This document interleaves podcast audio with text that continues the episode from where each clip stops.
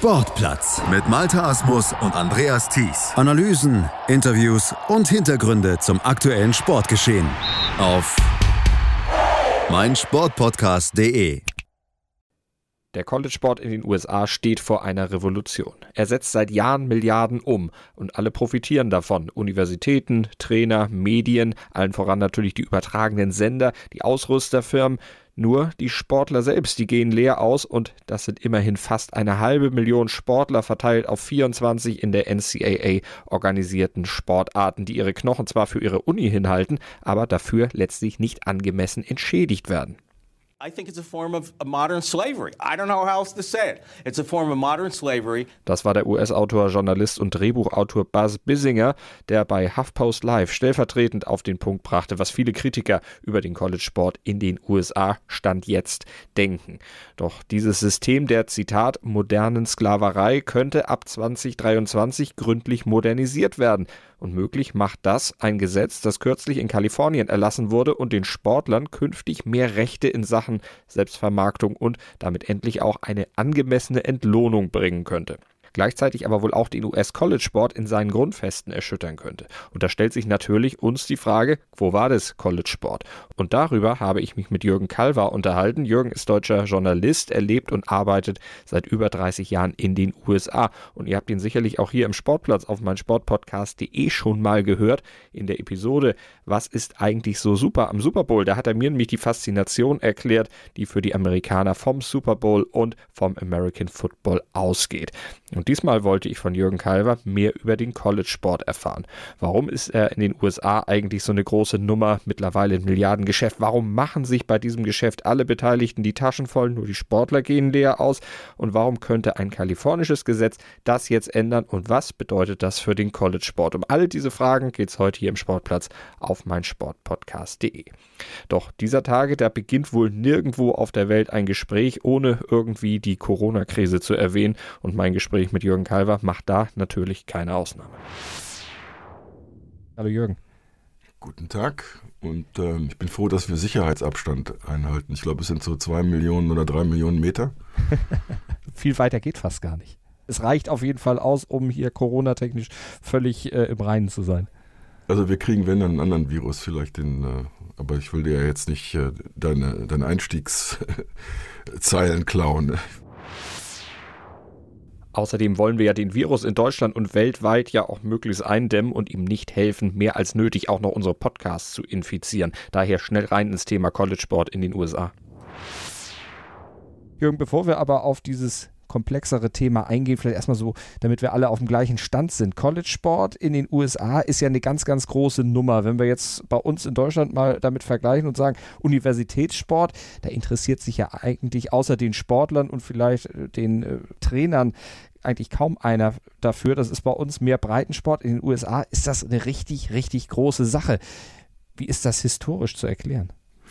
Also wenn man es erstmal ganz platt vergleicht, wir haben den deutschen Universitätssport, das ist ja wirklich, bis auf das Fach Sport oder Sportwissenschaften, ist das ja wirklich totale Nebensache an einer klassischen deutschen Universität und schon immer so gewesen. Und in den USA hat man eben seit auch das Interesse an Sport gewachsen ist und das fängt so ungefähr in der Mitte des 19. Jahrhunderts an. Dafür gibt es auch ideologische Hintergründe. Also der Protestantismus jener Zeit wandelt sich so ein bisschen. Der war sehr sportfeindlich aufgestellt, so nach dem Motto Freizeit, das wollen wir nicht, wir wollen arbeiten, wir wollen nützlich sein, sonst kommen wir nachher nicht in den Himmel oder so. Und irgendwann fängt das so an, dass man versteht, nee, Sport ist eine wichtige gesellschaftliche Geschichte und Parallelentwicklungen, es werden Spiele entwickelt wie Mannschaftssportarten, wie Baseball, wie Football, die entstehen ja erst in dieser Zeit. Und dann im angedockten Leben an der Universität werden sie eben wichtiger und werden zu einem Ausstellungsstück, also eine Universität zeigt mit ihrer Mannschaft oder ihren Sportlern, was sie für eine vitale, tolle Geschichte ist. Also der Wettbewerb der Universitäten gegeneinander mithilfe des Sports wird dadurch möglich, weil man hat ja nicht jetzt keinen Wettbewerb, wer ist der Schlauste oder wer kann am schnellsten lesen oder so, das gibt's ja nicht. Aber der Sport erlaubt diesen Wettbewerbsgedanken und das ist natürlich eine sehr amerikanische Geschichte. Also das ist die Urphase. Und ungefähr, sagen wir mal, als das 20. Jahrhundert anfängt, gießt sich das so langsam in wirklich faszinierende Termine, Ereignisse, Spiele vor 20, 30, 40.000 Zuschauern, jetzt speziell beim Football. Und dass der Höhepunkt der Entwicklung ist also dann in den frühen Jahren, in denen die NFL gegründet wird, und die NFL hat Schwierigkeiten in der Konkurrenz gegen diese massenhafte Begeisterung, weil Football ist eben auch dann flächendeckend im ganzen Land, an allen möglichen Universitäten, und die NFL fängt in den Metropolen an mit ein paar Teams, ein paar Clubs oder so. Also dieser Sport bis kurz nach dem Zweiten Weltkrieg und dieser Unisport bleibt die große Nummer. Und erst als nach dem Zweiten Weltkrieg das Fernsehen anfängt, auch die National Football League und dann später auch Basketball richtig gut zu präsentieren und in den Griff zu kriegen, verschiebt sich das so ein bisschen. Die Überraschung heute wäre theoretisch, wenn es dann überall begeisternden Profisport gibt, warum kann dann der College-Sport noch immer dagegenhalten und Millionen von Amerikanern faszinieren und Milliarden von Dollar an Fernsehrechtegeldern umsetzen? Das ist ein etwas schwierigerer Teil der Geschichte, aber ich kann da auch gerne noch was zu erzählen. Das wäre schön, wenn du uns da noch ein bisschen aufschlauen könntest, weil das tatsächlich ja ein bemerkenswertes Ding ist, dass sich dieser in Anführungsstrichen Amateursport eben halten kann. Obwohl man ja auch sagen muss, so richtig Amateursport ist es ja nicht mehr, aber das hast du eben ja auch schon leicht angedeutet. Also da reden wir ja auch noch drüber, genau. Dieser Amateurgedanke, der an den Hochschulen verankert worden ist und was damit los ist. Also man kann oberflächlich sagen, College-Sport ist im Grunde Provinzsport, ländlicher Sport. Profisport ist im Grunde Metropolensport. Also wenn sich jemand, der sich mit der NFL ein bisschen auskennt oder mit den anderen Ligen und auf die Landkarte schaut, dann wird er feststellen, Profisport wurde hauptsächlich installiert und dann wurde weiterentwickelt in ziemlich großen Städten, in denen auch die Zuschauermengen da waren, wenn es um den Ticketverkauf und die Stadien ging, und die auch die tragfähigen Faktoren sind heute, wenn es um die Fernsehrechte-Situation geht. College-Sport, Mannschaftssport, Basketball, Football hauptsächlich, das findet statt an Universitäten, also erfolgreich statt an Universitäten, die heißen nach ganzen Bundesstaaten, also die heißen University of Kentucky, University of Arizona, University of Kansas, University of Texas, und in den Bundesstaaten wie Alabama, wo also Football ganz irre ist, oder South Carolina oder eben Kentucky mit Basketball und Kansas mit Basketball, gibt es fast keine, also mit kleinen Ausnahmen gibt es fast keine richtigen Metropolen. Das heißt, das Sportinteresse der Leute kann sich fokussieren und gebunden werden, natürlich mit Hilfe der Medien, und fixiert werden auf diese Mannschaften, die dann quasi den ganzen Bundesstaat repräsentieren. Ein Faktor. Der zweite Faktor, das amerikanische Bildungssystem schleust sehr viele Menschen, ist ja auch ein großes Land, durch Universitäten, die Abschlüsse machen, Bachelors machen, die sind 22 Jahre alt, waren auf der Universität und haben dort den Virus bekommen, sich zu identifizieren mit ihrer Universität, und das bleibt ihnen auch ihr Leben lang erhalten. Das heißt, der Absolvent einer Uni bleibt irgendwie auch der Fan der Sportmannschaften dieser Uni, und der lebt dann sonst wo, aber der hat auch ein Interesse daran zu erfahren, was ist da mit der Uni los und so weiter. Also das sind die zwei Hauptfaktoren, auf denen sich College-Sport auch heute noch in der Konkurrenz mit Profisport sehr gut halten kann. Und das dritte ist, weil Ligen wie die NBA, wie die NFL keine Nachwuchsarbeit betreiben, sondern wirklich nur abschöpfen, was an den Colleges passiert. Teilweise werden noch Spieler importiert aus Europa, ist aber jetzt für das nicht so entscheidend, weil das College-Sport-Level auch das Ausbildungslevel, und jeder, der sich für den Profisport interessiert, möchte natürlich wissen, wo kommt der Nachwuchs her, sind die schon richtig gut, was sind da für neue Stars unterwegs. Also auch dieser Scheinwerfer spielt bei der Betrachtung von College-Sport eine wichtige Rolle. Kann man da ein besonderes Ereignis noch herausstellen, wo man sagt, das erste Mal, dass das jetzt wirklich über das ganze Land verteilt dann wirklich zur ganz großen Nummer wurde? Ja, das passiert nicht so früh. Also Berichterstattung in den klassischen Medien, Radio als frühes Live-Medium, das hat natürlich auch eine Rolle gespielt. Aber erst als das Fernsehen wirklich anfängt, mehr und mehr auf Sport zu setzen. Also das Fernsehen ist ein kommerzielles Fernsehen in den USA und Sport und speziell Live-Sport ist ein Quotenbringer. Natürlich sitzen dann nicht unbedingt 50% der Leute an ihren Fernsehkisten. Aber wenn es denn 6-7 Millionen sind, wie jetzt zum Beispiel bei manchen Footballspielen, ist das natürlich trotzdem ein Wirtschaftsfaktor.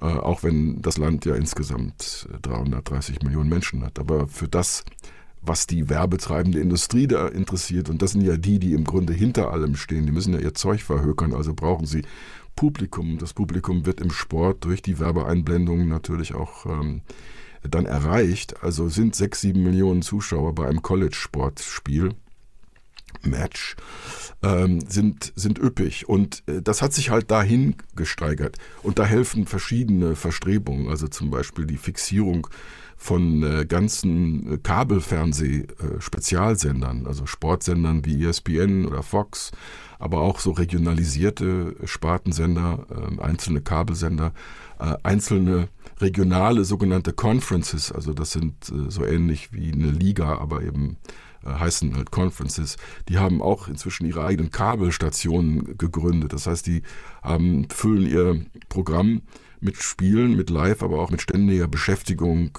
mit dem Thema. Das heißt, wir haben seit 20, 30 Jahren eine ständige Steigerung dieser Mechanik, wie man das existierende Interesse noch weiter steigern kann, wie man es noch weiter hochkitzeln kann. Das hat bisher eben funktioniert und dadurch kommen diese irren Summen in den Topf. Und diese irren Summen sind eben heute, und ich glaube, darüber werden wir ja nachher noch sprechen, der kritische Punkt. Ja? Mhm. Geld kommt rein. Irre viel Geld kommt rein. Was passiert mit dem Geld? Das ist genau eine der Fragen, die wir mit Jürgen Kalver gleich noch klären werden, denn die Antwort auf die Frage, was passiert mit dem vielen Geld, das der College-Sport Jahr für Jahr einnimmt, ist natürlich eine der wichtigen Vorinformationen, um unsere übergeordnete Frage heute im Sportplatz auf meinsportpodcast.de zu beantworten. Quo vadis College-Sport? Und das machen wir gleich weiter nach einer kurzen Pause. Was zum Teufel, du Bastard, du bist tot, du kleiner Hundeficker. Und dieser kleine Hundeficker, das ist unser Werner.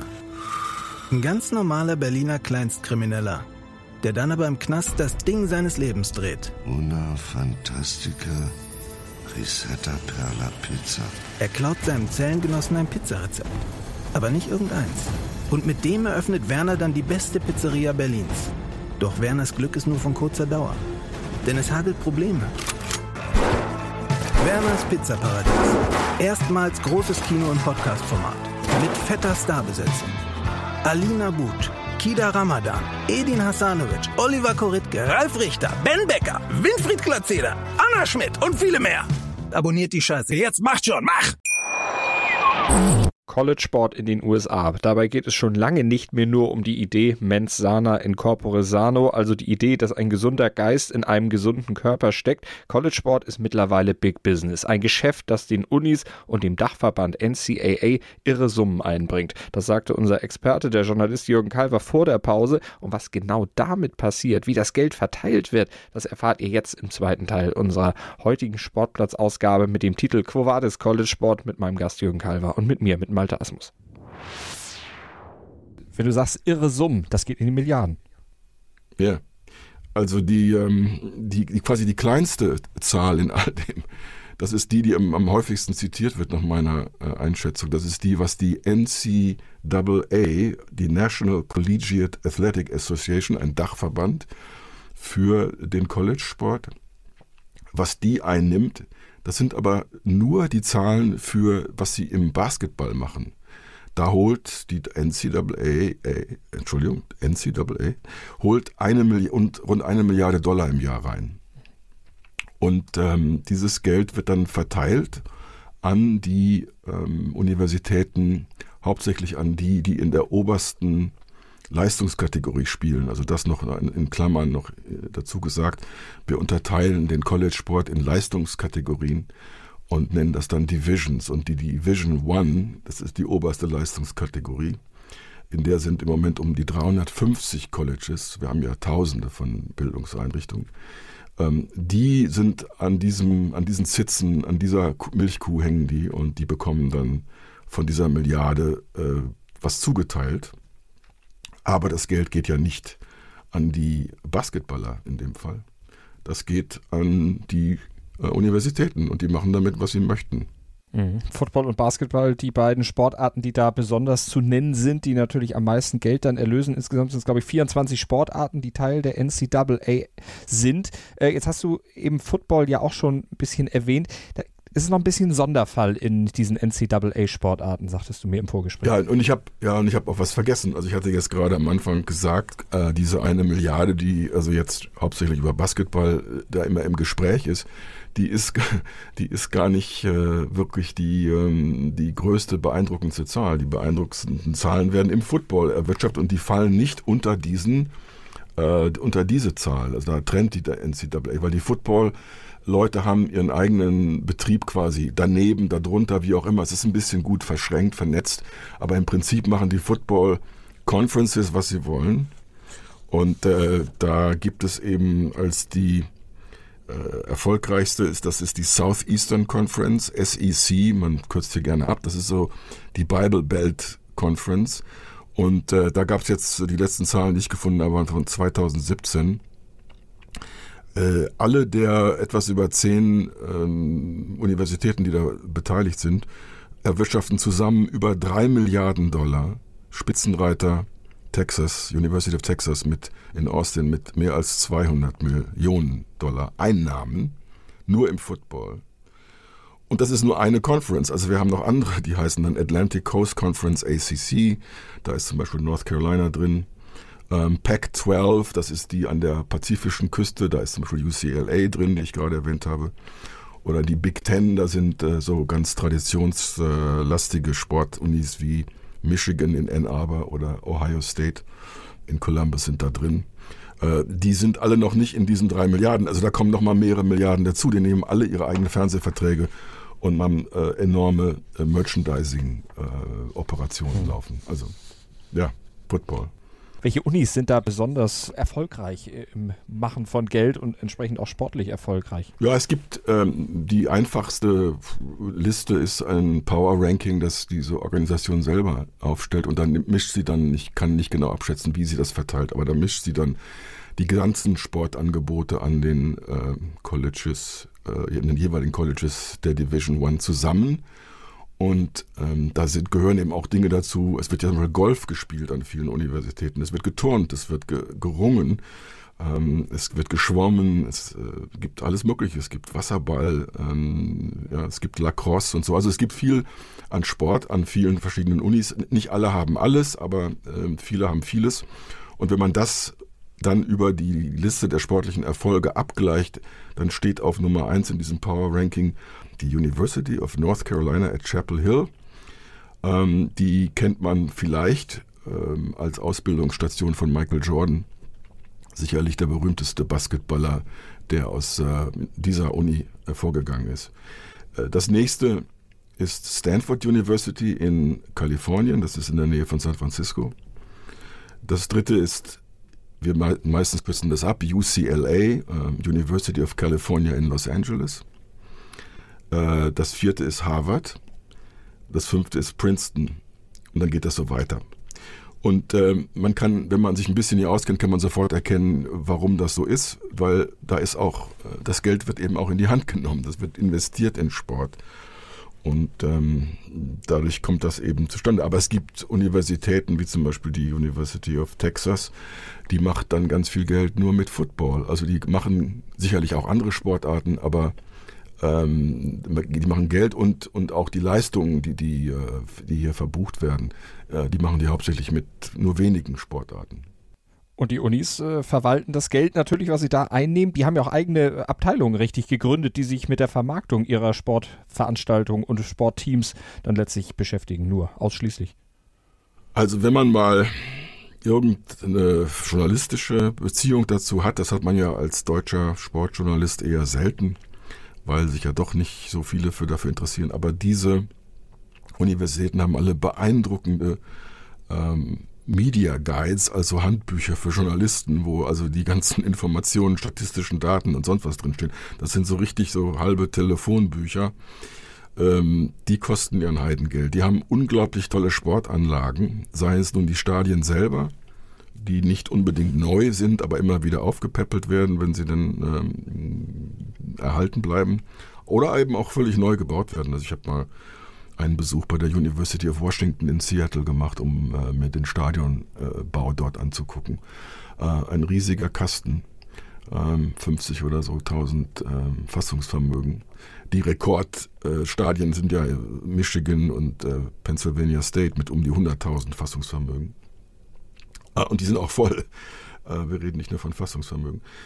Und dann die Trainingsanlagen, die Möglichkeiten für die Sportler dort, Fitnessräume, Umkleidekabinen und so weiter, Medienarbeit, ja, das ist alles, wird alles dort mit dann ausgegeben. Das ist glanzvoll, das ist beeindruckend. Und das wird auch teilweise dann auch auf die anderen Sportarten mit umgetopft. Also die profitieren auch davon, das muss man schon so sagen. Und es gibt natürlich jetzt historisch noch ein kleiner Abstecher. Wir haben eben seit ein paar Jahrzehnten den Gleichberechtigungsgrundsatz im Schul- und Hochschulsport, sodass also auch Frauen Angebote gemacht werden müssen und nicht nur jetzt so Peanuts, das muss auch ordentlich laufen. Das heißt also, weil Geld da ist, kann es auch ausgegeben werden, um zum Beispiel den Frauensport an den Universitäten mit zu fördern. Daraus ist jetzt noch nicht irgendwie was ganz Irres geworden, bis auf so ein paar Sachen wie im Basketball, im Frauenbasketball, das ist schon ganz gut. Aber es ist eben auf jeden Fall mehr als nichts, und wenn es das Geld nicht gäbe, gäbe es wahrscheinlich auch eben diese Unterstützung nicht. Dieses Geld gibt es vor allen Dingen auch deshalb, weil diese Einnahmen, die die Unis da erzielen, steuerfrei sind. Denn die NCAA, das ist eine Non-Profit-Organisation, zahlt entsprechend keine Steuern. Ja, wir haben in etwas artverwandtes Denken, wenn es um Steuerbefreiung geht, wie in Deutschland auch, gibt es auch Einrichtungen, die sind steuerbefreit und die sind nicht unbedingt unter dem Begriff wohltätig abzulegen. Aber wenn so also Bildungseinrichtungen fallen da drunter, und hier in Amerika auch jede kirchliche, religiöse Gruppierung, denen wird das auch zugebilligt. Wer sich im Kunstbereich engagiert, der kann diesen Status bekommen und so. Also wer im Bildungsbereich arbeitet, hat erstmal, kann diesen Status bekommen und versucht ihn natürlich auch zu verteidigen. Auch diese Universitäten sind alle steuerbefreit. Also auch da gibt es also Wirtschaftsaktivität in Milliardenbereichen, die nicht steuerlich in irgendeiner Weise abgegriffen wird, es sei denn, man hat irgendwelche Umsatzsteuern auf den Verkauf von Eintrittskarten oder sowas, das mag es ja geben, aber nicht, wenn es um die Einnahmen und Einkommen dieser Organisation und Einrichtung geht. Das heißt, im Prinzip geht da auch den staatlichen Stellen einiges an Geld verloren, wenn man das mal vergleichen würde mit einem normalen Geschäftsbetrieb oder so. Also keine Steuern, aber man nimmt Milliarden ein und man gibt ja zum Teil auch was aus. Du hast schon gesagt, Stadien werden gebaut, Einrichtungen, große Abteilungen werden unterhalten, und vor allen Dingen auch die Trainer, die profitieren, die verdienen ja auch riesige Summen dafür, dass sie in Anführungsstrichen, wenn man es mit Deutschland vergleicht, auch wenn der Vergleich hinkt, würde ja kein Trainer einer Universität derartige Beträge kriegen. Die kassieren ja zum Teil wie wirklich gute Fußballtrainer. Bei uns. Also ich habe jetzt keinen Überblick, ich weiß nicht, wer im Moment im internationalen Fußball den obersten Platz als Trainer in der Bezahlrangliste einnimmt und wie viel der bekommt. Hast du da schon mal... Ich glaube, es ist, geht in die Richtung Pep Guardiola, der wird da irgendwie bei 20 Millionen, glaube ich, liegt der momentan, aber... Okay. Also da sind unsere Trainer sind natürlich dann armselige Bettler dagegen. Also der Top-Typ hier von Clemson, Footballtrainer, verdient nur 9,3 Millionen Dollar im Jahr. Und dann die Nummer 2 auch nur 8 Millionen Dollar. Das ist Nick Saban von Alabama. Und im Basketball, also da müssen die sich auch sehr bescheiden geben. Also da kriegt John Calipari in Kentucky, der Spitzenreiter, kriegt auch nur 8 Millionen Dollar. Und der zweite mit dem unaussprechlichen Namen Mike Krzyzewski einigen vielleicht bekannt, auch als Trainer der US-Nationalmannschaft bei Olympischen Spielen und Weltmeisterschaften, immer sonst nur gerne Coach K genannt, weil man eben den Namen nicht aussprechen kann. Der sitzt in Duke, auch in North Carolina. 7 Millionen. Ist also wirklich lächerlich im Grunde. Ihr habt die Ironie, mit der Jürgen Kalver das Wort lächerlich verwendet hat, sicherlich herausgehört. Denn das wirklich Lächerliche bei der ganzen Geschichte rund um den College-Sport ist natürlich was ganz anderes. Wir haben es ja schon gehört. Die Unis, die kassieren riesige Summen. Die nutzen sie, um ihre Sportstätten auszubauen, zu modernisieren. Die nutzen sie, um ihre Trainer zu bezahlen und denen zu helfen, ihre Sportteams so auszugestalten, dass sie möglichst erfolgreich im Vergleich zu den anderen Unis abschneiden. Aber auch, um möglichst Studienanfänger anzulocken. Soweit, so nachvollziehbar und nicht lächerlich, doch jetzt kommt's. Ich weiß, du würdest es selber zuspitzen, aber ich würde es auch gerne zuspitzen. Das macht. Dann lass uns bitte sagen, was die Leute kriegen, die diese Mannschaften repräsentieren. Mhm. 0.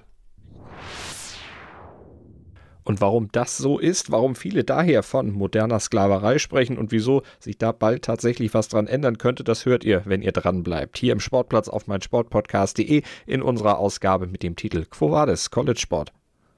Alle verdienen am System College Sport in den USA, nur die nicht, die ihre Knochen hinhalten. Die Sportler, die Athleten, die gehen leer aus. Sie spielen für Ruhm und Ehre, aber eben nicht für Geld, denn im US-College Sport, da herrscht das Amateurstatut. Und das ist auch gut so, findet zumindest der Präsident der NCAA, Mark Emmert. Die NCAA, die National Collegiate Athletic Association, ist der Dachverband, über den die Colleges und Universitäten ihre Sportprogramme organisieren. Die NCAA gibt es seit 1906 und hat ihren Sitz in Indianapolis. Und der aktuelle Präsident, der heißt, wie eben gehört, Mark Emmert, und der bezieht natürlich ein Millionengehalt und verteidigt in der PBS NewsHour das Amateurstatut der Studenten so. Because they're students and they're not employees at the end of the day. You know, young men and women come to college because they want to get an education, because they want to participate in their sport as part of that educational experience. Das gehe jedoch an der Realität vorbei, sagen Emmerts Kritiker. Denn diese Educational Experience, die kommt bei Sportlern mit Stipendium einfach viel zu kurz. Darauf wies zum Beispiel auch der Footballer Richard Sherman hin. Er ist einer von ganz vielen, die bemängeln, fürs Lernen bleibt bei allen sportlichen Verpflichtungen einfach keine Zeit. Sprich, die Doppelbelastung, die ist einfach zu hoch. No, I don't think college athletes are given enough time to really take advantage of the free education that they're given, and it's frustrating. You know, show me how you're gonna get all your work done when after you get out at 7:30 or so, you got to test the next day. You're dead tired from practice, and you still have to study just as hard as everybody else every day and get all the same work done. You know, most of these kids are done with school, done with class by 3:00. You got the rest of the day to do as you please. You may spend a few hours studying, then you may spend a few hours at the library checking out books and just doing casual reading. Then you may go hang out with friends and have a coffee. And when you're a student athlete, you don't have that kind of time. You wake up in the morning, you have weights at this time. Then after weights, you go to class, and after class, you go maybe try to grab you a quick bite to eat. Then after you get your quick bite to eat, you go straight to meetings. And after meetings, you got practice. And after practice, you got to try to get all the work done you had throughout the day. You got from your lectures and from your focus groups. You're not on scholarship for school. And it sounds crazy when a student athlete says that, but those are the things coaches tell them every day. Es wird ja eben gestritten und diskutiert.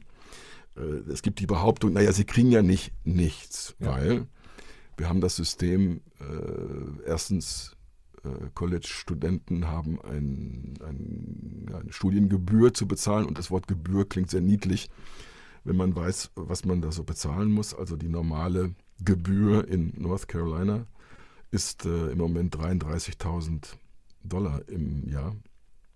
Dafür gibt es dann also auch einen Platz in einem Zimmer und Essen in der Kantine. Also das bekommen diese Sportler, weil sie sind Stipendiaten, und dieses System gibt es schon sehr lange, dass man also Sportlern dann eben diese Studiengebühren erlässt, um sie an die Uni holen zu können und sie binden zu können, weil sonst würde man solche talentierten Sportler ja auch gar nicht bekommen, wenn man denen rein gar nichts gibt. Aber was sie unterm Strich bekommen, ist 0, weil auch ein Stipendiat in der Studienfach Germanistik, wenn es das irgendwo gibt oder so, der hoch eingeschätzt wird, würde er eben auch das erlassen bekommen. Der muss aber nur studieren. Der muss nicht irgendwie trainieren gehen und das sind 5-6 Stunden am Tag innerhalb der Saison und der muss nicht irgendwie Verletzungsrisiken eingehen am Samstag, wenn gespielt wird und man sich knüppelt und prügelt auf dem Footballspielfeld oder so. Und das wird alles wegerklärt mit dem Grundgedanken, wir haben dieses hehre Sportprinzip, das haben wir aus der olympischen Bewegung uns abgeguckt, wo ja auch dieser Amateurgedanke bei der Wiederbelebung der olympischen Idee Ende des 19. Jahrhunderts, der wurde ja auch installiert. Unsere Sportler kämpfen eben für die Ehre der Universität, sie kämpfen für einen bestimmten Sportsgeist.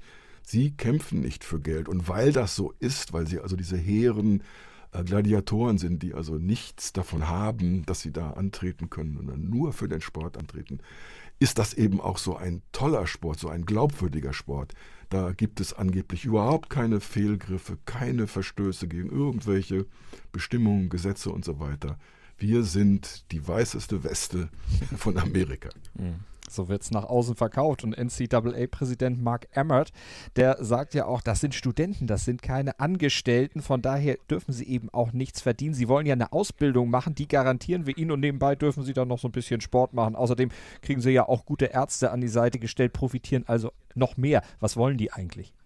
Ja, und dann nicht zu vergessen, also weil man sich ja auch als Ausbildungsplattform für die Profiligen versteht, gibt es ja auch noch dieses Stück Salami, ne, vor der Nase dieser Kids.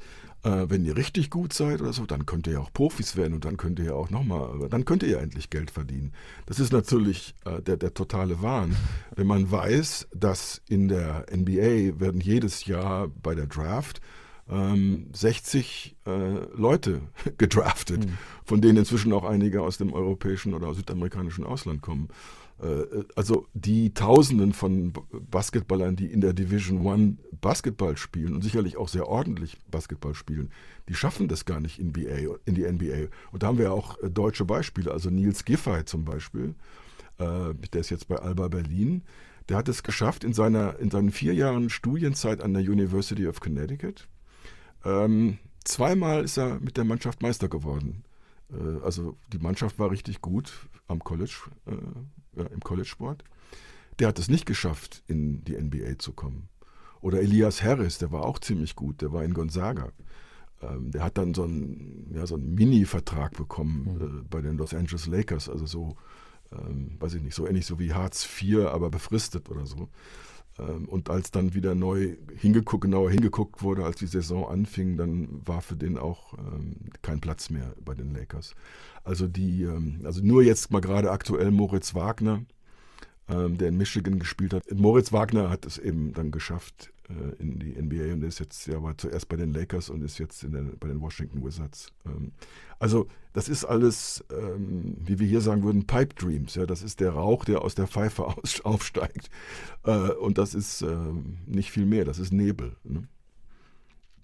Es gibt Experten, die schätzen so ein, was so ein Sportler dann auf höherem Level im College-Jahr seiner Mannschaft, seinem College letztlich erwirtschaftet. Und das wird dann so auf ungefähr $1 Million pro Spieler pro Saison zusammengerechnet. Das sind Zahlen, die natürlich dann, weil du vorhin sagtest, dass dieses Studium, die Studiengebühren letztlich dagegen Peanuts sind, die das eigentlich nochmal genau untermauern. Da ist ein riesiger Fehlbetrag, wenn man so will.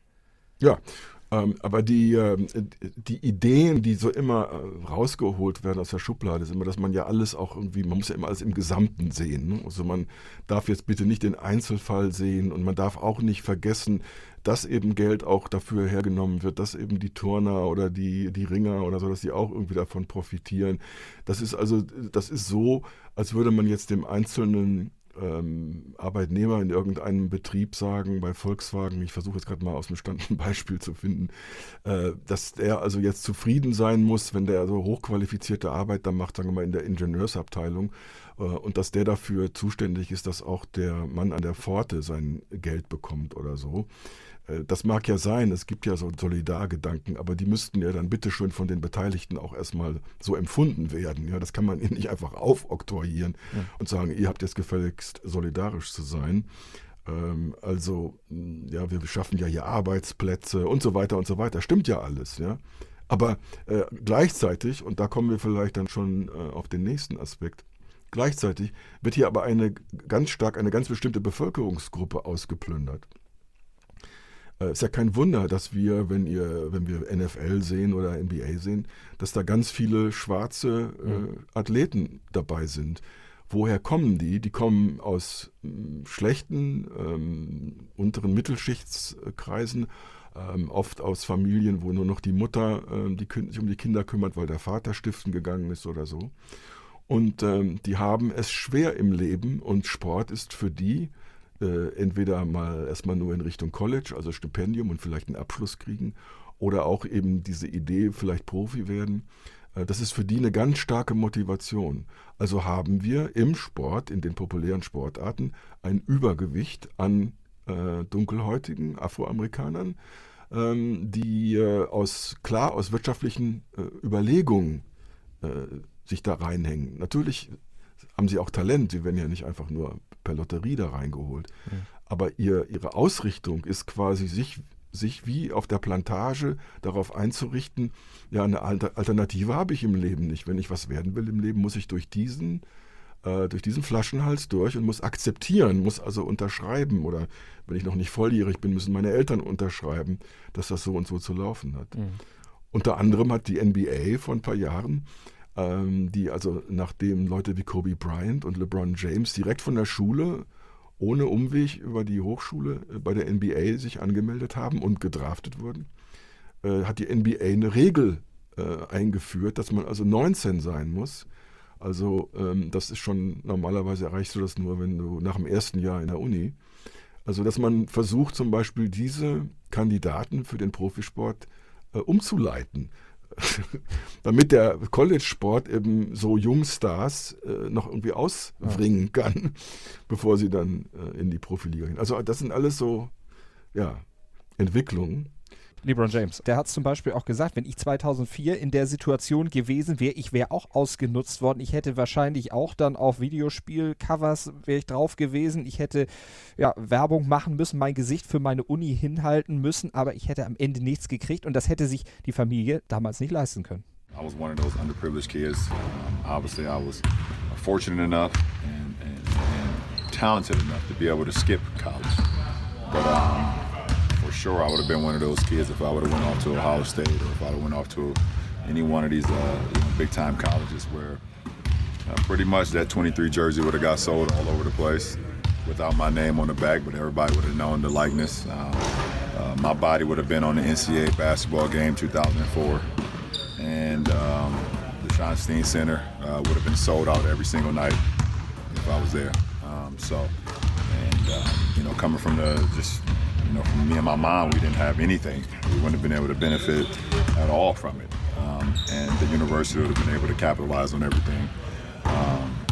That I would have been there for that year or two or whatever. So I understand what those kids are going through. I feel for those kids who've been going through it for so long. So that's why it was personal to me.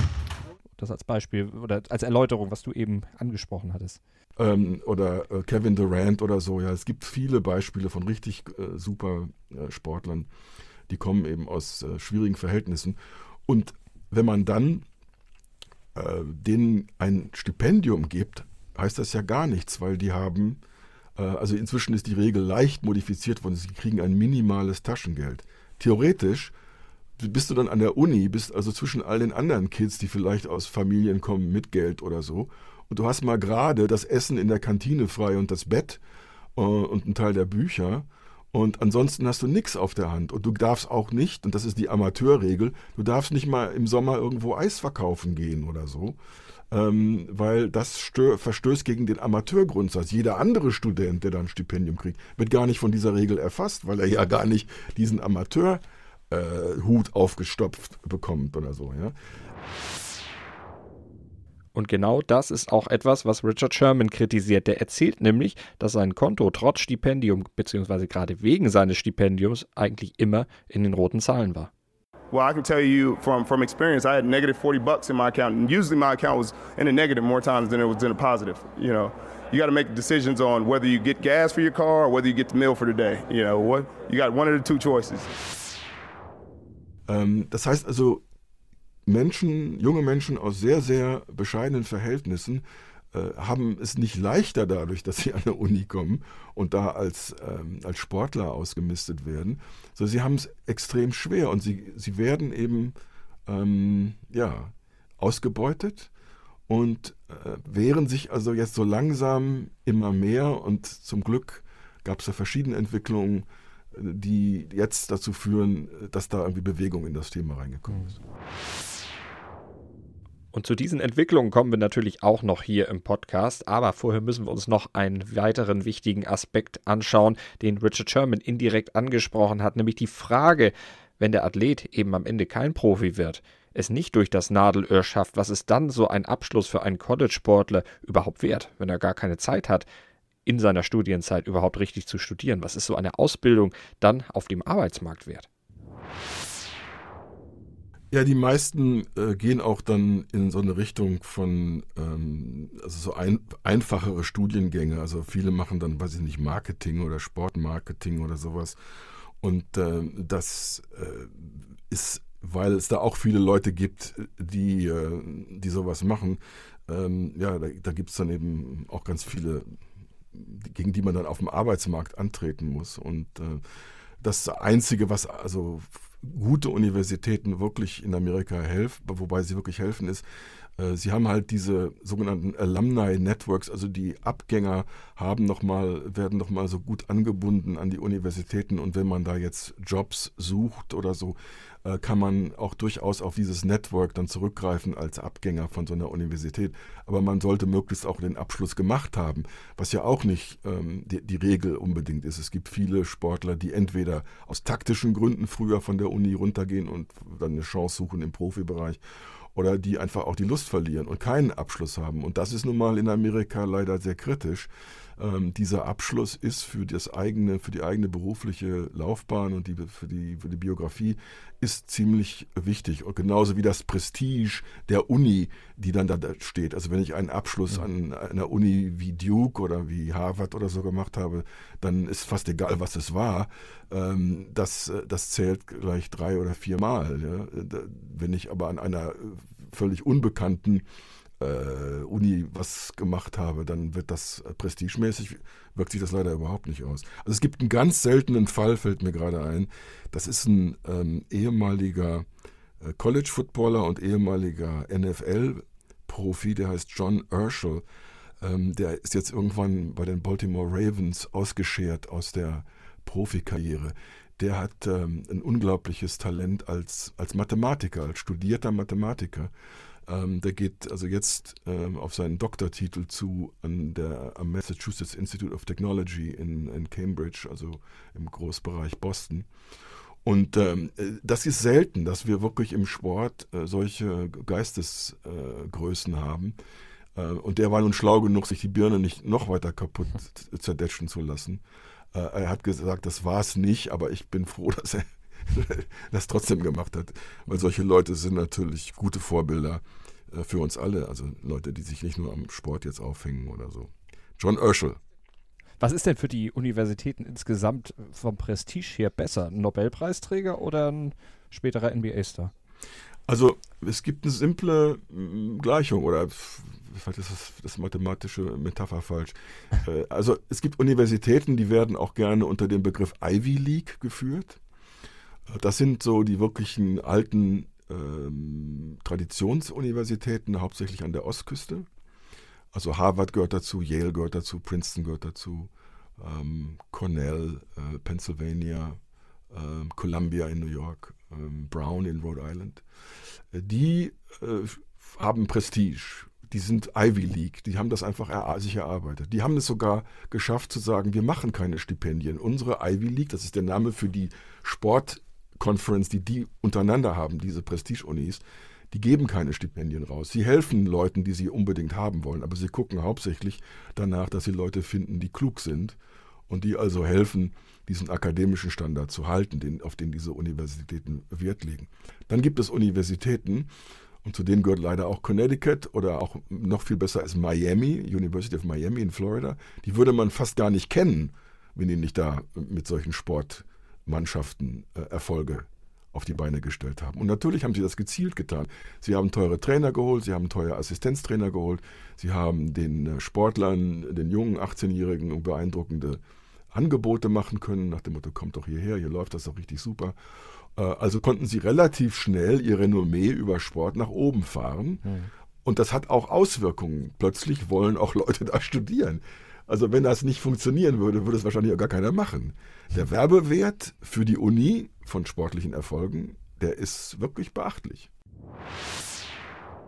Und trotzdem reicht diese Werbewirkung manchmal nicht aus. Herausragende Infrastruktur, Top-Coaches, optimale Bedingungen, um Sport und Ausbildung unter einen Hut zu bekommen, das muss nicht immer Reiz genug sein, um einen talentierten jungen Sportler dann auch von der eigenen Uni zu überzeugen. Und dann werden darüber hinaus noch andere Reize gesetzt, nicht immer legale Reize. Dazu gleich mehr hier in unserem Podcast Quo Vadis College Sport. Ich habe mich natürlich schockverliebt, weil die war wirklich ganz, ganz klein. So begann die Mensch-Hund-Beziehung zwischen Christina und Tierschutzhund Frieda. Und wie es danach, nach dem ersten Moment der Verliebtheit, so weiterging und welche Klippen es danach zu umschiffen galt, das hört ihr in der neuen Ausgabe von Iswas Dog, dem Podcast für harmonische Mensch-Hund-Beziehungen. Iswas Dog mit Malte Asmus. Überall, wo es Podcasts gibt. Im College-Sport gilt eigentlich das strenge Amateurstatut. Auf dessen Einhaltung pocht die strenge NCAA und wacht peinlich genau darüber. Zuwiderhandlungen werden bestraft und doch gehören illegale Zahlungen und Korruption zum Alltag. Denn oftmals reichen die Reize, die das Renommee einer Uni, das ihr Sportprogramm aussendet, nicht aus, um einen talentierten Sportler dann auch davon zu überzeugen, sich der Uni anzuschließen. Dann müssen manchmal noch ganz andere Anreize geschaffen werden. Und das geht natürlich am besten mit Geld oder anderen Vergünstigungen. Stichwort Korruption und auch illegale Zahlungen. Das ist ja auch was durch die Geschichte des College-Sports, vor allen Dingen auch in den letzten Jahren, immer wieder durchgewabert ist. Naja, wir haben halt, und wir haben ja schon gerade über die Gehälter der Trainer gesprochen. Und darunter sind, unter diesen Trainern gibt es ja noch Assistenztrainer und sonst was, die auch ein Heidengeld verdienen. Wir haben, dadurch entsteht ein bestimmter Druck. Diese Trainer sind also angeblich so Genies oder Wunderheiler oder so. Und die müssen natürlich irgendwie zeigen, wie sie das auch bestätigen können nachher auf dem Platz. Und dazu muss man, wenn es eben geht, das, was wir hier im amerikanischen, in der Terminologie Recruiting nennen, also das Rekrutieren dieser Schüler, die dann in die Uni kommen, da gehört ein gewisses Geschick dazu. Das funktioniert aber nicht nur, diese Wunderheiler heilen eben nicht nur durch Hand auflegen und sagen, guck mal, Coach K, komm doch zu mir oder so, das reicht noch nicht. Ne? Es gibt Geschichten darüber, wie jetzt zum Beispiel der ganz junges, sicherlich bald Superstar in New Orleans, Zion Williamson, der in Duke war. Das ist so ein riesiger, hochathletischer, neuer Typ von Basketballer, der richtig beweglich ist, aber schwer und kaum zu bewegen ist. Und der jetzt schon in der ersten Saison unheimlich gut eingeschlagen hat. Der hat unter anderem sich für Duke entschieden und für Coach K, weil der hat ihm irgendwie alles Mögliche erzählt. Was hat er ihm hauptsächlich vermittelt? Komm zu mir, weil bei mir wirst du zu einer Marke. Das heißt also, dieser 18-Jährige hat schon oder 17-Jährige hat schon kapiert und seine Eltern haben ihn darin unterstützt. Ja, du musst verstehen, wie du dich selbst als Marke entwickelst. Dann bleibt der aber auch nicht ewig in Duke.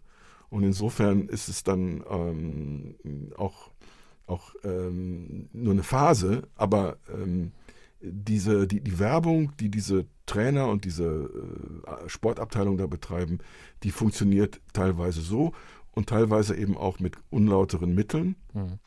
Und die Korruption, um die es da geht, ist halt, wie kann man nun Leuten, denen man kein Geld geben darf, weil das die Amateurregeln sind, wie kann man ihnen trotzdem irgendwas zukommen lassen? Wie kann man vielleicht den Eltern was zukommen lassen unterm Tisch, weil die sind jetzt relativ arm? Wie kann man irgendwelche Schuhfirmen oder Sportausrüster, die nun, also die Schuhe sind nun das hauptsächlich wichtigste Produkt da in dem Bereich, die Basketballschuhe, wie kann man Firmen wie Adidas mit ins Boot locken und damit garantieren, okay, wenn die dann irgendwann einen Vertrag abschließen dürfen, endlich, weil sie nicht mehr an der Uni sind, dann habt ihr schon mal eine Loyalitätsbeziehung hergestellt und dann gebt ihr jetzt ein bisschen Geld und später kriegt ihr dann den Vertrag mit diesem jungen Sportler, wenn der Profi ist, dann habt ihr ihn als Galionsfigur ja sicher. Also Kauft Leute ein, wenn sie 17, 18 sind, dann habt ihr später nicht so einen Trouble und müsst nicht so viel bezahlen, um die unter Vertrag zu bekommen. Und die Sachen, die da gelaufen sind, die wenigsten kennen wir. Einige sind inzwischen staatsanwaltschaftlich dokumentiert und da laufen ja Anklageprozesse und so weiter. In einigen Fällen wurden auch schon Geständnisse abgegeben von den Angeklagten. Da können wir erkennen, mit welchen raffinierten Mitteln man im Dunkeln dann trotzdem versucht, diese Regeln zu umgehen, weil diese Regeln eben einfach ungerecht die Aktiven benachteiligen. Und wie die NCAA hat wenig Interesse, das wirklich aufzudecken, vielleicht auch gar nicht den Apparat, das zu machen. Die möchte gerne den schönen Schein, dass alles Eier ist, projizieren. Wenn dann allerdings mal der Staatsanwalt kommt und die Polizei und ich weiß nicht was Dinge beschlagnahmt, dann fällt natürlich gleich jede Menge Dreck auf diese sauberen weißen Westen.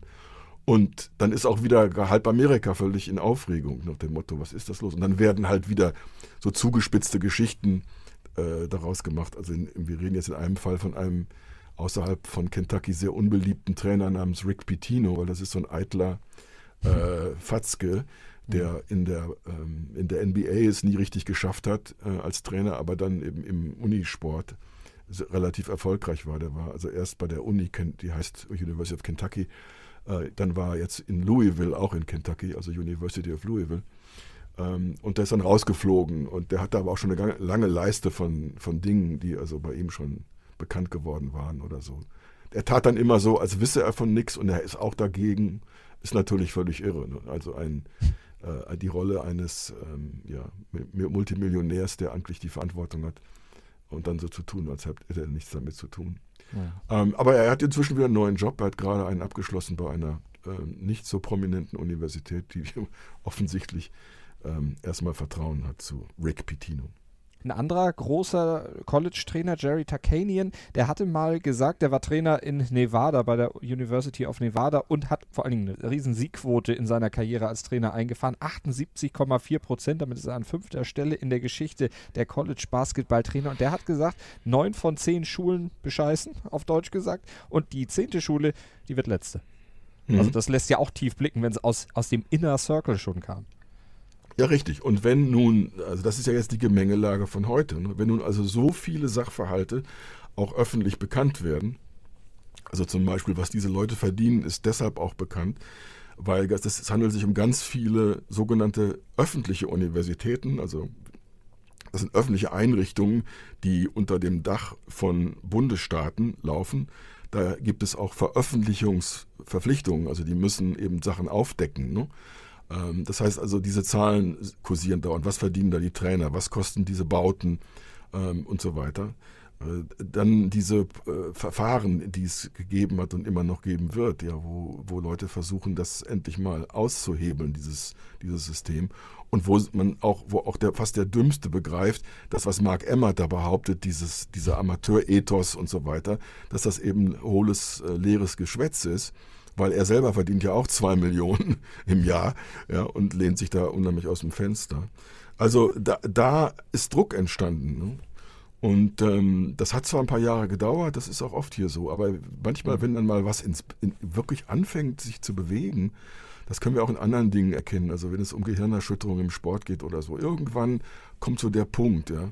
Also wenn sich jemand erinnert an den Film Erin Brockovich, die Frau, die also quasi im Alleingang eine ganze Firma, ein Strom- und Gasversorgungsunternehmen in Kalifornien mit seinen fiesen Tricks aushebelt. Das ist in Amerika auch möglich und hat also Hollywood-Potenzial.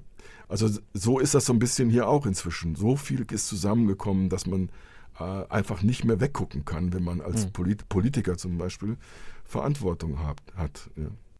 Und das wurde im Bundesstaat Kalifornien jetzt auch gemacht, dann wirklich mal Verantwortung gezeigt. Kalifornien sowas wie ein Vorreiter, die haben nämlich im letzten Jahr ein Gesetz verabschiedet, das Fair Pay to Play Act 2023 soll das zwar erst in Kraft treten, aber jetzt eben schon veröffentlicht worden und das hat durchaus Sprengkraft und vor allen Dingen auch Nachahmer gefunden. Was sagt das aus, wenn du es kurz zusammenfassen kannst?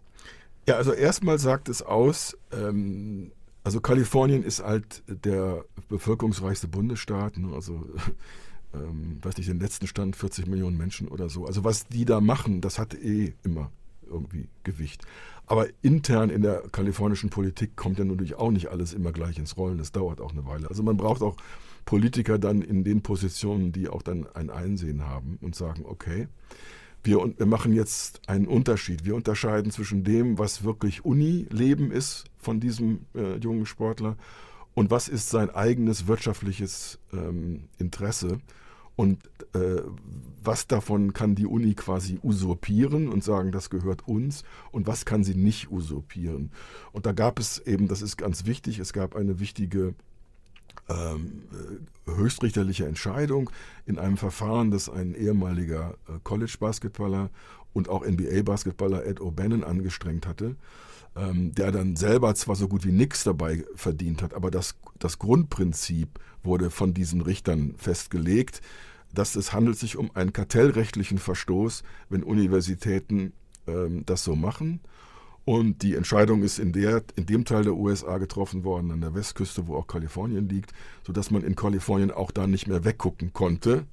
Und man betreibt ja eben staatlicherseits Universitäten wie UCLA, haben wir ja schon mal erwähnt, oder wie UC Berkeley oder wie UC Davis oder UC San Diego. Also es gibt staatliche Universitäten und die könnten dann nicht weggucken. Also hat man irgendwann diesen Prozess in Bewegung gekriegt. Und siehe da, es lässt sich eine Lösung finden. Dass man also die Rechte, die was mit Vermarktung und was wir hier Likeness nennen, also wo dein Gesicht auftaucht, wo dein Kopf, dein Körper auftaucht, wie zum Beispiel in Videospielen, dass du der Inhaber dieser Rechte bist und dass du nicht von einer Uni gezwungen werden kannst, per Unterschrift solche Rechte einfach abzugeben. Mhm. Und dann hast du es ja schon gesagt, das ist ja der kritische Teil. Ein Bundesstaat legt das fest, kündigt das an, das ist auch noch sehr geschickt eigentlich, das zu sagen, Leute, na, hier kommt was, zieht euch wärmer an, und dann erschrecken alle im Rest der USA und sagen, ja, aber wenn das jetzt passiert, das heißt ja, dass möglicherweise fast alle Talente dann nach Kalifornien gehen, weil da haben sie ja die Chance, zusätzlich Geld zu verdienen. Nein, das müssen wir verhindern. Mhm. Und man kann die Leute ja nun nicht anbinden oder so. Man kann es eigentlich nur dadurch verhindern, dass man den Wettbewerb öffnet, ja, und sagt, okay, wir machen jetzt auch so ähnliche Regeln. Und diese Domino-Entwicklung ist also das, wo man jetzt als Beobachter da anfängt zu kichern. Guck mal hier, ne? Das ist auch so ähnlich wie mit der Marihuana- und Cannabis-Freigabe. Ja. Ne? Einzelne Bundesstaaten fangen an, dann ist das ein richtiger Industriezweig. Dann kriegen alle irgendwie ganz große Augen und sagen, Moment mal, also ja, und der Nachbarstaat macht hier Geld oder so, oder ja, da müssen wir gucken, dass wir ja auch dabei sind. Die Facette hat sich nochmal ein bisschen weiterentwickelt. Es ist völlig klar, dass also als auf bundesstaatlicher Ebene, und die Bundesstaaten haben juristisch sehr viele Freiheiten in diesem Land, das ist ein bisschen anders als in Deutschland, wo die Bundesländer nicht halb so viel alleine machen können. Aber man hat immer wieder auch das Interesse zu sagen, okay, wenn in bestimmten Dingen sollte es eine bundesweite Vereinheitlichung geben. Und da ist im Moment was im Gange in Washington im Kongress. Der ist natürlich im Moment ein bisschen stärker mit anderen Sachen beschäftigt. Mhm. Aber das wird sich auch irgendwie entwickeln, dass man also eine bundesweite Lösung sucht. Und guck mal da ist wieder Mark Emmert mit seinen Freunden und mit seinen Lobbyistenfreunden und versucht nun über diese Ebene das Schlimmste zu verhindern, also das Schlimmste aus deren Sicht, ja, dass sie nämlich Geld oder so oder Rechte verlieren, die sie glauben zu haben. Das heißt, die Gefahr ist die, dass je nachdem, wie die Mehrheitsverhältnisse da im Kongress dann gerade aussehen, dass über ein Bundesgesetz, das dann alles vereinheitlicht und das auch dann wieder die Bundesstaaten dazu zwingt, sich alle ähnlich zu verhalten, die Position der Administratoren, der NCAA und so weiter, dass die wieder gestärkt wird. Das ist theoretisch möglich. Also möglicherweise ein Schritt vor und zwei zurück. Mhm.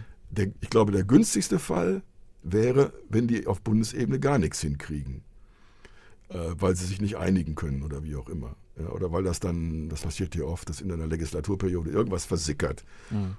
Und dann kommt die nächste Legislaturperiode, die muss erstmal wieder die Fälle irgendwie finden oder so neu aufgreifen. Aber das wäre mein Gefühl, nach dem Motto, lass doch mal das Laboratorium mal die Versuche laufen, lass doch mal gucken, was da jetzt bei passiert. Ja. Verändert das die Gewichte zugunsten der Athleten? Die NCAA-Fans natürlich nicht so besonders gut. Die beruft sich ja bisher auch immer darauf, dass es Vertragsfreiheit in den USA gibt. Es wird niemand gezwungen, so einen Vertrag zu unterschreiben. Wer das macht, macht das sehenden Auges, weiß ja, worum es letztlich geht. Tja, das ist natürlich Nonsens. Das kann man auch gar nicht richtig auseinandernehmen, weil es so nonsensical ist. Weil es gibt eben ein Kartell, ja, und wenn sich alle, die da Sport anbieten, unter dem Dach der NCAA mit denselben Verträgen an diese jungen Sportler wenden, dann gibt es eben keine Vertragsfreiheit im klassischen Sinne. Das ist dann nur auf dem Papier Vertragsfreiheit. Das ist die Freiheit zu sagen, ja, ich mache es oder ich mache es nicht. Aber es ist nicht die Freiheit zu sagen, okay, du Uni, du gibst mir nicht das, was ich haben will, ich gehe zur anderen Uni. Die ist eben nicht da. Und das ist die Vertragsfreiheit, von der man reden sollte. Ja. Also die auch eben kartellrechtlich im Grunde eingerahmt wird. Ja. Das ist die Vertragsfreiheit, die uns wichtig sein sollte und nicht die Vertragsfreiheit. Oh, du kannst ja auch Nein sagen, du kannst ja auch nicht Football spielen. Eben. Du kannst ja auch nach Kanada gehen oder nach Europa oder so. Das, die Freiheit ist nicht, um die es da geht, weil wir reden von Macht, Machtverhältnissen und von Fragen wie, wessen Interessen sind wichtiger? Und mal schauen. Mal schauen. Gutes Stichwort. Wie sehe es denn 2023 aus, wenn das Gesetz dann tatsächlich in Kraft tritt, vielleicht auch bundesweit in Kraft tritt? Diese Frage bespreche ich auch gleich noch mit Jürgen Kalver hier im Sportplatz auf meinsportpodcast.de. Vorher gibt es aber noch eine kleine Atempause für euch. Ein kalifornisches Gesetz könnte im College-Sport in den USA für eine Revolution sorgen. Die College-Sportler, die bisher wie moderne Sklaven ausgebeutet werden, mit einem Stipendium abgespeist werden, ansonsten aber an den Milliardeneinnahmen, die Unis und NCAA erlösen, nicht beteiligt werden, die könnten ab 2023 endlich auch einen Teil vom Kuchen und deutlich mehr Rechte bekommen. Wie sieht das denn 2023 aus, wenn das jetzt durchkommt, wenn jetzt tatsächlich mehr Rechte für die Athleten kommt? Die NCAA würde ja jetzt nicht unbedingt am Hungertuch nagen. Nein, weil was unter anderem bei solchen Entwicklungen immer möglich ist, also wir reden mal jetzt von einem theoretischen Beispiel. Sagen wir mal, der junge College-Sportler ist schon so... so prominent oder so halb prominent, dass ihm vielleicht ein Autohändler in Durham, North Carolina, wo Duke sitzt, oder in Chapel Hill, ein Autohändler sagt, ey, du kannst jetzt hier meine Automarke kostenlos fahren oder so. Ich muss dich ab und zu mal dann in der Werbung auch zeigen dürfen oder so. Was ja jeder Trainer zum Beispiel da darf. Ja? Ja. Wenn das passiert, da wird doch der Uni nichts weggenommen. Und der hat dann vielleicht plötzlich ein Auto. Oder, weiß ich nicht, wenn er irgendwo in einer dieser Kettenrestaurants gerne was essen würde und das umsonst kriegt und die Gegenleistung ist, dass er in irgendeiner Werbung für die auftaucht oder so. Ich meine, das ist der realistische Rahmen von dem, worüber wir reden. Es wird auch gar nicht alle betreffen. Es werden nicht alle diesen Status haben, um solche Vergünstigungen zu bekommen. Also wer da jetzt schwarz malt, der hat sie nicht alle. Wir hatten vorhin nochmal den Begriff Sklaverei benutzt. Ich glaube, wir sind alle klug genug, den nicht jetzt einfach platt zu benutzen. Klar. Also man muss das metaphorisch sehen. Es ist dieselbe Machtkonstellation. Irgendjemand hat die Macht und sagt und bestimmt, was du machen und bestimmt auch über deinen Körper in dem Fall, ne? als Sportler zum Beispiel oder so. Ne?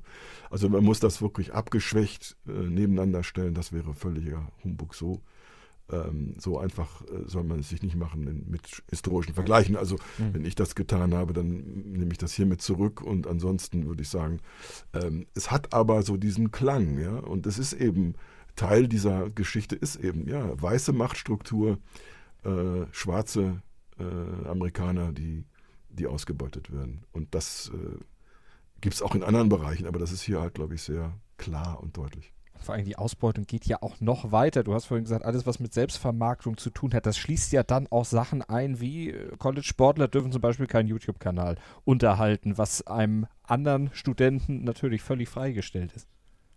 Ja, guck mal, so einfach. Was geht denn jetzt der Uni verloren, wenn da jemand in seiner wenigen Freizeit noch einen YouTube-Kanal hätte und der also dann über die draufgeschaltete Werbung ihm zum Beispiel ein paar tausend $1,000 im Jahr, so einfach kann man da ja auch nicht verdienen, also 1.000, 2.000 Dollar bei YouTube zu verdienen, da muss man schon richtig riesige Klickzahlen haben. Also was soll das sein? Oder wenn der jetzt Musik macht, also gibt es auch andere Fälle, da machen Leute Musik, die sind Talent, die spielen Instrumente oder so. Ja? Die dürfen in der Zeit, also als Sportler, dürfen sie ihre musikalischen Talente nicht vermarkten. Mhm. So weit reicht diese Übergriffigkeit. Ne? Jetzt hattest du vorhin schon gesagt, die aktuelle Situation ist natürlich jetzt nicht gerade angedacht, da jetzt groß Kapazitäten drauf zu verwenden, weil die Corona-Krise natürlich noch andere Entscheidungen jetzt erstmal fordert. Aber dieser aktuelle Shutdown, der ja auch dann den College-Sport lahmgelegt hat in dieser Saison 2020, March Madness wurde ja abgebrochen, zum Beispiel das große College-Basketball-Event, was ja auch einen Großteil der Einnahmen, über die wir eingangs gesprochen haben, dann am Ende eigentlich hätte generieren sollen. Wie wirkt sich denn dieser Shutdown jetzt aus? Im nächsten Jahr ist es ja eigentlich eine andere Generation an Spielern, die dann auch schon wieder da mitmachen würde, und College ist der Unterbau der Profiligen. Wirkt sich das aus auf den Nachwuchs, der jetzt eigentlich hochkommen sollte? Keine Ahnung, also wir sind zu früh, ne? Also ich tippe mal, wahrscheinlich eher nicht. Also ich glaube, die Auswirkungen, die sowas haben kann, wenn denen wirklich das Geld ausgeht, ist, deswegen müssen sie gucken, dass sie das Geld dort nicht mehr ausgeben, wo sie es ausgeben. Das heißt, die Trainer bezahlen und solche anderen Extravaganzen, die da laufen. Ne? Also ich kann mir nicht vorstellen, weil dazu kommt noch was anderes, dass natürlich so Bildungseinrichtungen, die davon betroffen sind, dass ja der ganze Betrieb dadurch gestört ist. Ne? Das betrifft ja nicht nur den Sport. Also die anderen versuchen ja durch Teleconferencing und ähnliche technische Möglichkeiten den Betrieb weiter am Laufen zu halten. Also der Umgang mit diesem Thema ist vielschichtig und vielfältig. Aber ich würde mir da keine Sorgen machen. Also ich habe unter anderem im Laufe der Jahre war ich in Duke und habe da zum Beispiel eine Schweizer Golferin porträtiert und auch auf dem Platz dort Golf gespielt. Das ist einer der schönsten Golfplätze Amerikas.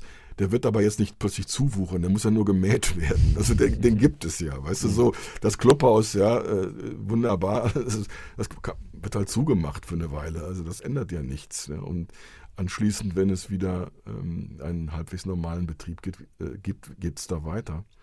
Und also Duke, die haben ein riesiges Stiftungskapital, die werden das schon alle verschmerzen oder so. Ne? Wir müssen es abwarten. Richtig prognostizieren kann man es nicht. Ja, also was mich noch interessieren würde, wenn es denn dann Feedback gibt, mich interessiert bei so einem Thema wirklich, erreichen wir damit Hörer, die sich da wirklich genug für interessieren. Ich bin da immer so skeptisch mit den Dingen, die aus Amerika so berichtenswert wirken. Ja. Also wenn es da Feedback gäbe, würde ich jetzt hiermit an der Stelle ganz spät in diesem Podcast sagen, Leute, meldet euch, also mich würde es interessieren. Natürlich auch kritische Anmerkungen, ist völlig klar, aber hauptsächlich, hat euch das was gebracht, mal über amerikanischen College-Sport zu reden. Gebt uns Feedback. Facebook.com/meinsportpodcast.de, da könnt ihr uns natürlich kontaktieren. info@meinsportpodcast.de, da könnt ihr uns dann auch per Mail natürlich erreichen. Ihr könnt mir schreiben bei Twitter @Malte Asmus oder Jürgen, dir kann man auch bei Twitter bestimmt auch schreiben. American Arena. Komischer Name eigentlich, aber es ist, ist das Programm. Alles Mögliche aus Amerika im Sport. Jürgen, vielen Dank. Ja, ich danke für das Interesse und wir unterhalten uns über was anderes vielleicht bei einer anderen Gelegenheit. Grüße an alle. Tschüss. Sportplatz mit Malte Asmus und Andreas Thies. Analysen, Interviews und Hintergründe zum aktuellen Sportgeschehen auf meinsportpodcast.de.